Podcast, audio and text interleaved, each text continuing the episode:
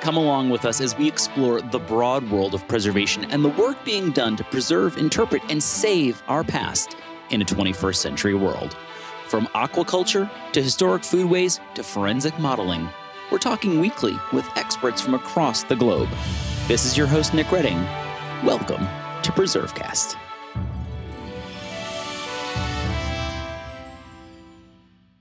Join us on this week's PreserveCast episode as we talk with Mary Cleary, senior editor at the Smithsonian American Art Museum, and Michael Knapp, chief of historical services at the American Battle Monuments Commission, about their newly released book, Time Will Not Dim American Battle Monuments Commission A Century of Service, 1923 to 2023. Mary and Michael will take us through the book, their experience working on it, and the history and future of the ABMC. All that and more on this week's PreserveCast. This is Nick Redding, and you're listening to PreserveCast. And today we're thrilled to be joined by two uh, guests to PreserveCast. We're talking with Mary Cleary, who's the senior editor at the Smithsonian American Art Museum, as well as Michael Knapp, who is the chief of historical services at the American Battle Monuments Commission. Uh, and we're going to be talking about what those two entities do and how they have collaborated together around a newly released book called Time Will Not Dim American Battle Monuments Commission, A Century of Service, 1923 to 2023.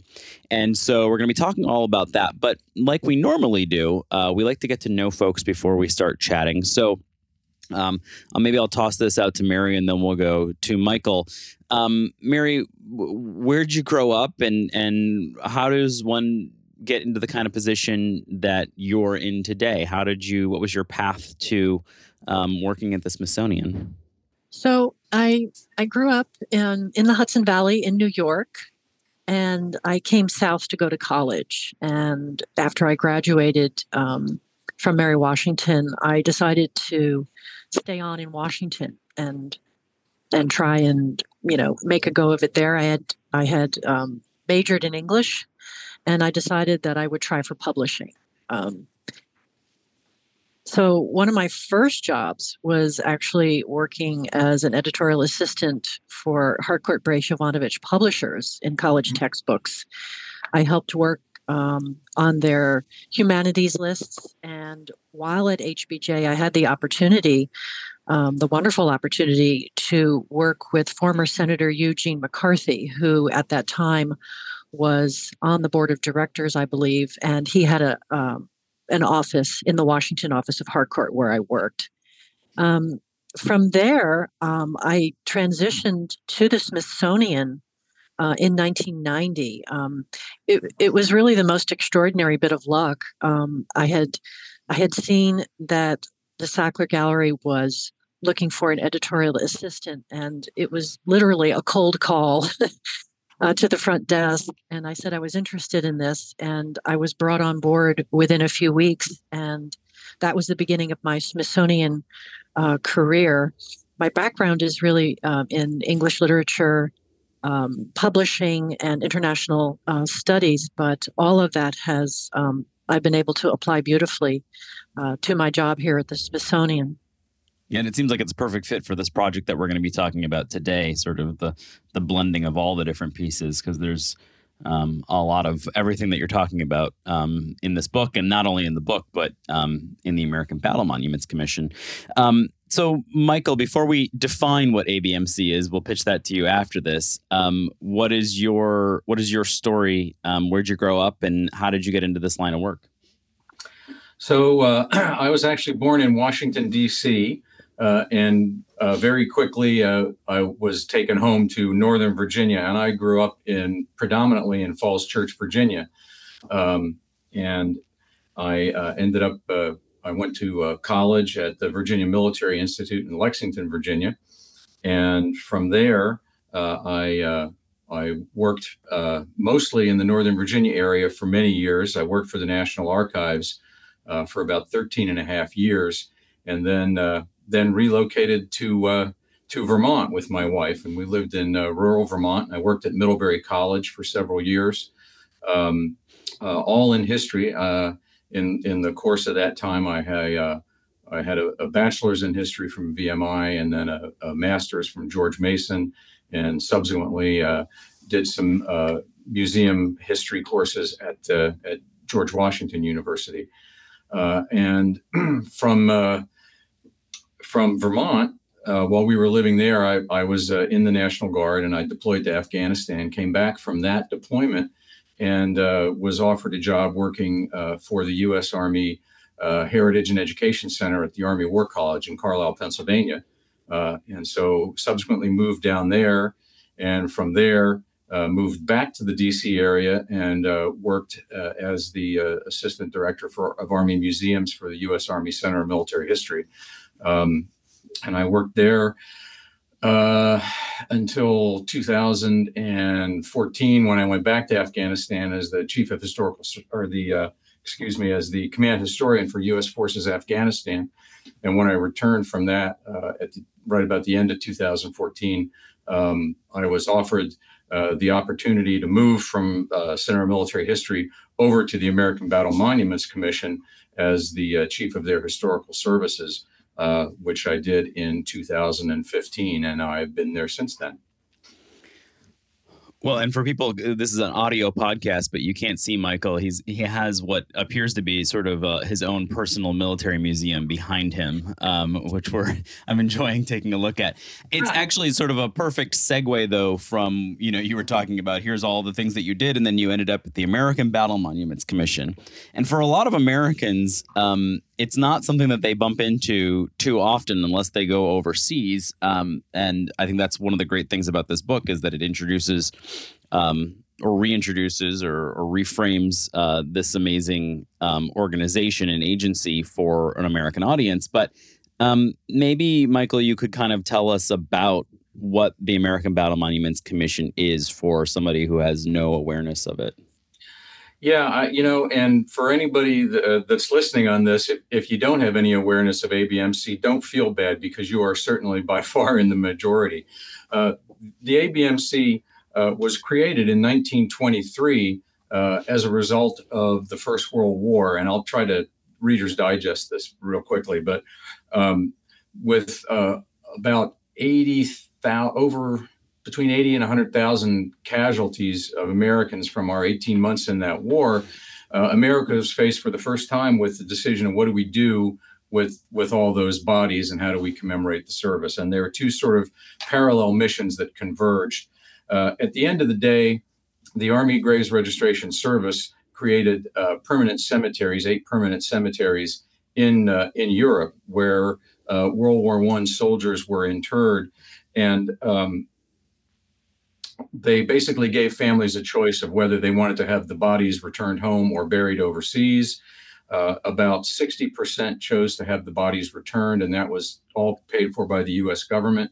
The remaining 39 plus percent uh, opted for burial in permanent cemeteries overseas. The land was uh, given to the U.S. in perpetuity by the host governments, in this case for World War I, primarily France. Um, as long as they were used for cemeteries. And um, at the same time, uh, General Pershing, who had commanded the American Expeditionary Forces, was concerned about the proliferation of monuments uh, across Europe. Every, uh, sometimes down to the company level, people were putting up these monuments, and some of them were just built out of rubble, and some were uh, in, intended to be fancier. Uh, and they didn't want it to turn into Gettysburg. Uh, so basically, uh, they, they, Congress created the American Battle Monuments Board, and in 1923 it was turned into the American Battle Monuments Commission with General Pershing as the first chairman, and they were responsible for determining and approving any memorials that would be erected to uh, commemorate the service uh, of American forces in the war.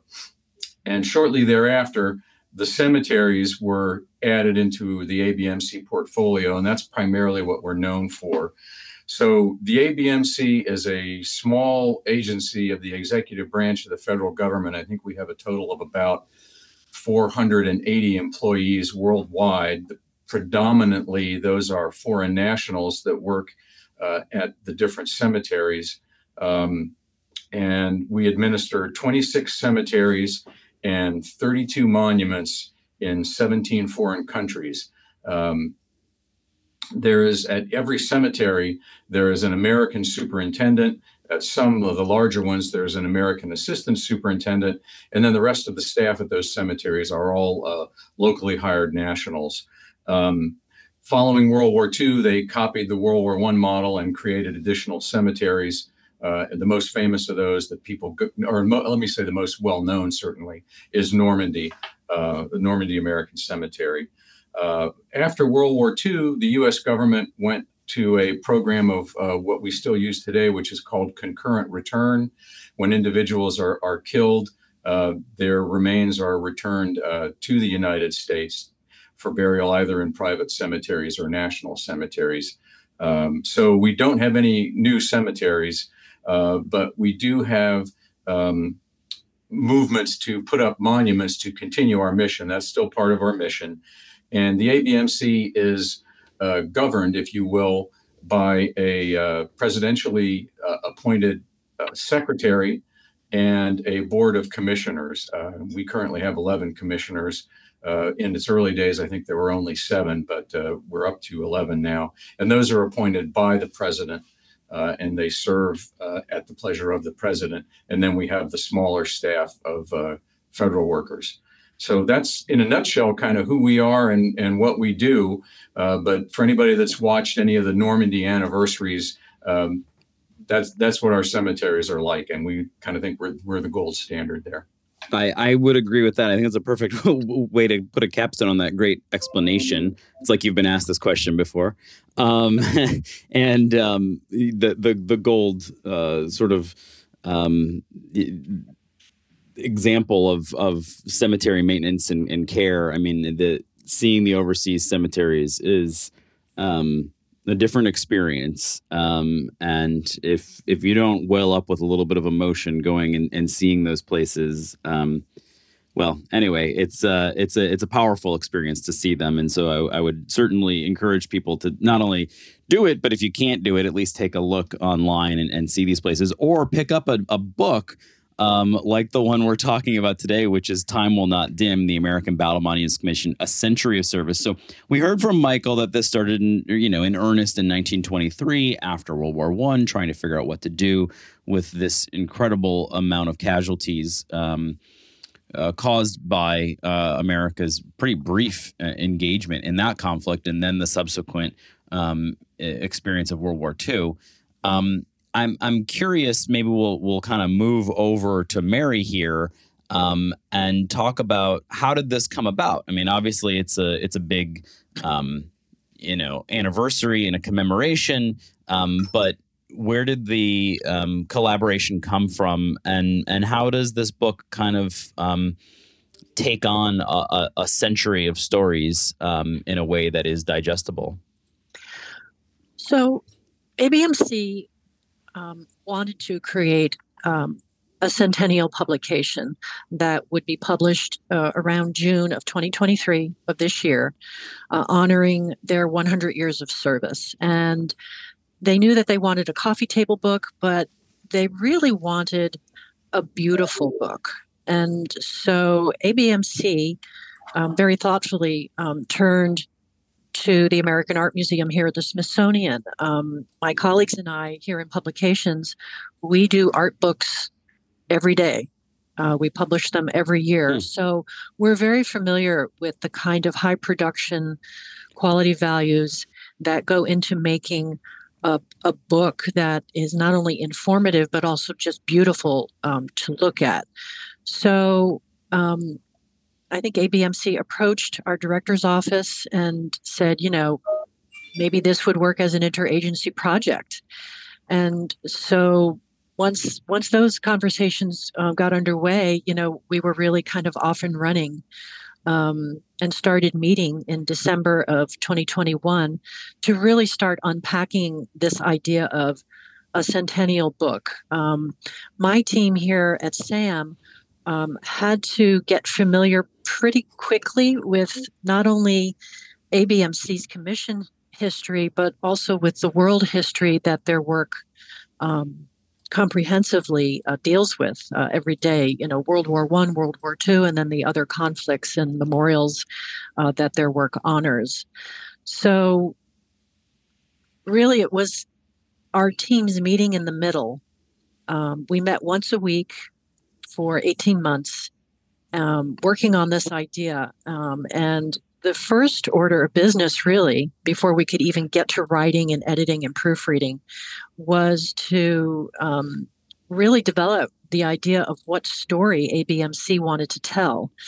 So we, t- we tossed around a few ideas, but we realized that because the book would be celebrating a centennial of ABMC's work, that really it, it was meant to honor ABMC but also in the process honor the service members whose sacrifices at the center of their work. So it was really kind of kind of two uh, two ideas that we had to sort of weave together and bring into the middle.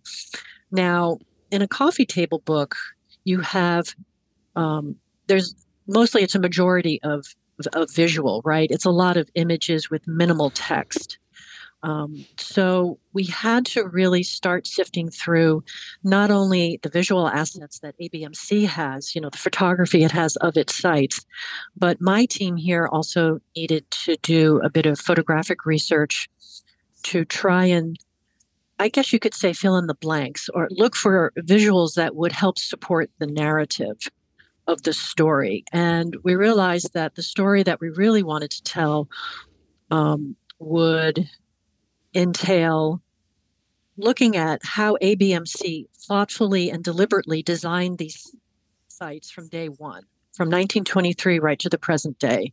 Yeah, I was going to I was going to mention that in that people listening might be like, "Well, what is the art piece of this?" But if you go to one of these cemeteries, particularly the ones with the World War II dead, um, the the soaring sort of uh, mid-century, early mid-century modernist design, the maps, the I'm thinking of like the bas relief and um, these sort of iconic big structures, these powerful big concrete, in some cases, sort of almost early brutalist, um, sort of on the edge of that kind of uh, art and design is really something else. I mean, they, they, it, it, they are they are a product of their time, um, and so I think that that's that's an interesting piece here for people who say, you know, perhaps they're not interested in in World War II cemeteries, but they're interested in in modernist design. There's a little bit of something in here for everyone, and um, there there are some powerful places that we don't really have like it stateside. You don't really see that with. I've always been curious about that. I mean, that's a whole other probably podcast, but um, why the American cemeteries here didn't really reflect that. I mean, they're they're so soaring and so powerful overseas. It's a very different experience here stateside, but that's a, that's another conversation. But um, I, I, just wanted to point that out that there's a really big artistic piece to this story as well, um, really profound. Yes, and it, and it involves comprehensively so many elements across the sites themselves. Um, I mean, you have literally the, the design of the headstones, the marble headstones, which are very simple white crosses and stars of David. Um, but but the deliberate design, you know, goes well beyond that um, to to give Americans who who fell in Europe um, these absolutely you know beautiful contemplative places to rest. Um, there's also memorial chapels. There are individual pieces of sculpture and artworks within the cemeteries. Um, there are, of course, the battle maps, which are beautiful mos- mosaics. I was just gonna say the maps are like something else. I mean, you could, um, you could, you could print and frame one of those and put it on your wall. Um, and who knows, Michael might have one in another another section of this this view. But the other interesting aspect of the sites themselves is uh, ABMC also considers local horticulture hmm. uh, to um, to enliven and make these places uh, supremely beautiful. Um, so ABMC considers absolutely every detail within a cemetery site You know, it's not just one thing, it's comprehensively all of these elements. And they want to use, you know, art and symbolism to underscore um, American achievement and American sacrifice and to give people who do visit the sites these very contemplative places where they can consider um, you know what happened there. Um, uh, the cemeteries themselves are often for World War One and World War Two. They're built at or near the battlefield sites themselves. So right. you have not only deliberate design, but you also have this power of place, um, which I have felt most palpably um, at Normandy, where I have where I visited several years ago. You know, you just have this this remarkable integration of American sacrifice and power of place. Um, because that is that is actually where it happened. Yeah, you get that. You get that at every one of them. I went to the Meuse Argonne and oh. um, also went to Luxembourg American Cemetery. I mean, they all have a unique feel to them.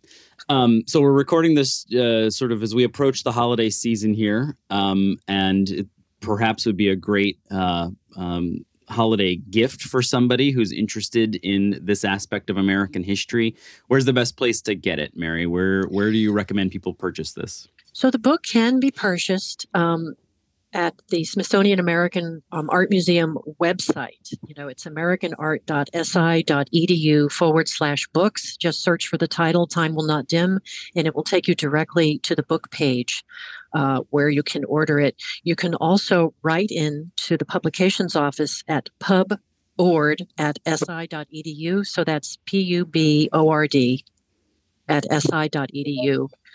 Um, and people can uh, can purchase the book.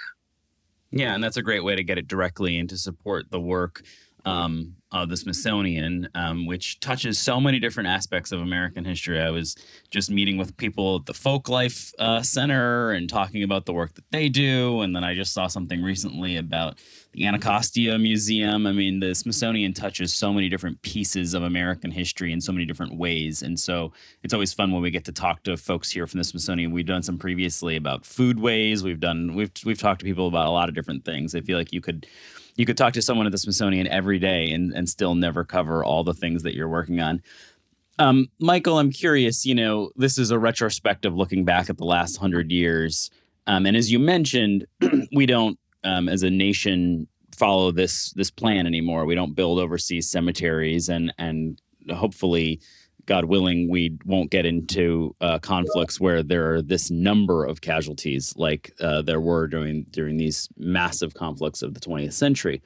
Um, what what role does ABMC take in the next hundred years? Is it is it is it the same role? Is it become even more of a preservation organization? Um, because we're losing. You know, I, I can't imagine you have too many veterans now going overseas to see their mm-hmm. comrades. It's it's not a uh, a memorial in the sense that it's providing a place for for grief and understanding. It it really seems like it's it becomes more of a preservation organization. But perhaps I'm wrong. What I mean is this a moment to look forward to the next hundred years?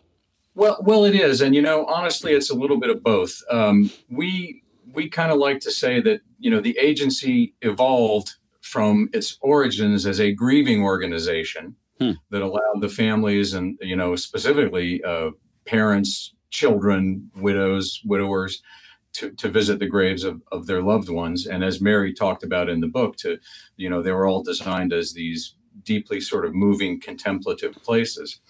Um, but we've evolved into a uh, more of an education learning organization uh, in that uh, you rightly point out that you know we're getting farther and farther away from these events so part of our mission is to continually put this information in front of the american public i mean that that is you know we we are the federal government and our job is to make the american public aware of the service and sacrifice of american service members um, so having said that you know looking to the future, a great deal of what we're doing is is an education piece. And and I'll put in a shameless plug for ourselves in the Smithsonian American Art Museum. We've been collaborating now for about three years, I think, on education program together, uh, using art as the vehicle. And that was again the purpose of this book was uh, people may not know about us, but people may love art. They know these famous architects, artists, horticulturalists, uh, and and through that medium, we can get people to be more aware of us. Another thing that we uh, work on is trying to pro- provide a historical context. Why are there Americans? And I'll use my favorite little cemetery where I worked for a couple months as an acting superintendent up on the Somme. There's about 1,400 burials there, and it's in the middle of sugar beet fields up up uh, near the actions on the Hindenburg Line in November of 1918. Um, why are there Americans buried here? And and so providing that context about the larger history, the military history, the world history, but then giving some rationale to that, the whole idea of the alliances and, and things like that. So so we're doing a lot of history still. I would I would also say that we continue we will continue in perpetuity. That's a commitment of the federal government to maintain these cemeteries for the next 100 years. I mean, that was the sort of underlying message. We've done this for 100 years. We're going to keep doing it for the next 100 years and on and on and on. But additionally, as as other conflicts have happened, we're still working to, as part of the mission at the direction of our commissioners, to memorialize the service and sacrifice of Americans in the other wars. And I would say, you know, just as a as a background note, there is discussion about uh, memorials to Americans in the Cold War, uh, memorials to Vietnam. Some of these are closer to fruition, others are further away. Uh, as you might imagine, our memorials are generally set up in the countries where those happen, so there has to be a bilateral agreement. Um, Korea, I know there is a move. The the part of the Korean government wants an additional monument at Incheon to, to commemorate the landings there. Uh, and that's slowly moving forward. But you know, there's as you might imagine, there are a lot of uh, uh, of issues uh, culturally with with countries. Vietnam is not yet ready for us to put a monument there, although we're uh, you know we're on better terms. But you know these are these are done in in conjunction with us, with our uh, State Department, and then with the foreign governments. So that's part of what we're doing going forward. Uh, but it's also preserving the memory. It's preserving these sites, and of course, this beautiful artwork and everything that exists. And as you might imagine, uh, Mary touched on horticulture. You know that becomes a big challenge with the uh, the environment nowadays and what's going on uh, with that. You know, recently we had a big problem with the water restrictions in in France uh, and all the green grass at our cemeteries, they weren't allowed to water because of the droughts in Europe. So, you know, there's a lot of these things that'll go on that'll be in preservation in that sense, but mm-hmm. it's additional history. And I would I would also offer that we continue to serve families of, of those buried and memorialized in our cemeteries. But it tends to be no longer, you know, the spouses. And, and if you look at the children, most of the children are in their late 70s or early 80s but it's the grandchildren, the great grandnephews, the families.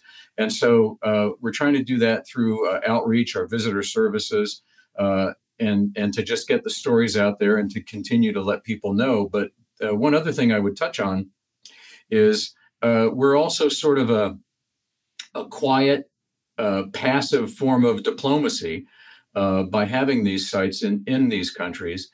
And it, it's amazing the number of school children that come on tours annually, you know, multiple schools at the cemeteries because this is a big part of their history and and generally it's a liberation story.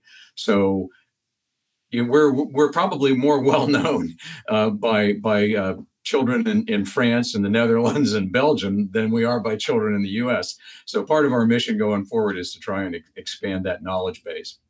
Fantastic. Well, I mean that's a that's that's you know interesting and and um, sort of a good way to kind of begin to cap this conversation about what's next. And so for you for the next hundred years, we'll have to have you back to talk about that uh, monument at Incheon because uh, a little personal interest there. My grandfather landed at Incheon, um, so would love to hear more about that. Um, Mary, uh, what are you working on next? I'm sure you have something in production. Is there anything you can share with us that you're working on? Well, we we are um, kind of launching a, a, new project on Grandma Moses. Uh, her the artist Anna Mary Robertson Moses, better known as Grandma Moses. Um, it's a it's an exhibition that's slated to open here at American Art in October of 2025. Um, we're just starting to uh, piece the exhibit catalog together. Um, we're looking at about four authors, and the checklist of artworks will be somewhere between maybe 85 and 100. And it's uh, it looks at uh, Grandma Moses's popularity in mid-century America. So Uh, you're you're making a, a real a hard pivot to something completely different, which is probably pretty interesting.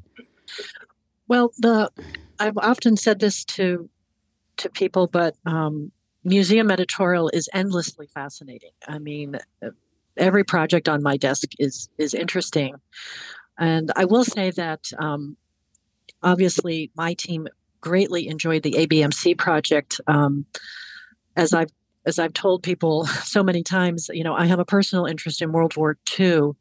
Um, so for me, the the project, the interagency project to work on Time Will Not Dim was was of personal and professional interest to me for sure. It, it was just this extraordinary combination of something that I've always been deeply interested in and a chance to work professionally on a project that that touches on this very history. So it's been absolutely wonderful. Well, that probably is a great place to end the conversation. I'm, I'm thrilled to have had both of you here to talk about this. It's interesting to hear both about this publication process and then the history of this really fascinating agency and the future of that agency. Um, we'll have to have you back, uh, both of you back at some point to talk about future projects and the work that you're doing. But I want to thank you both for joining us today here on PreserveCast. Thank you so much, Nicholas. Thank you for having me. And yeah, we're we're hoping to work with Mary again. It, it, it's still on the drawing board, but we're trying to come up with another project that was great experience. Fantastic. Well, We'll be here for when that happens. Thanks again. Thanks for listening to PreserveCast. To dig deeper into this episode's story, head over to preservecast.org for show notes and our collection of previous episodes. Don't forget to engage with this podcast by subscribing, commenting, and leaving a review. Follow along on Instagram, Twitter, and Facebook at PreserveCast for even more. PreserveCast is currently recorded in Walkersville, Maryland, and sponsored by the 1772 Foundation, and powered by Preservation Maryland. Thanks for listening, and keep on preserving.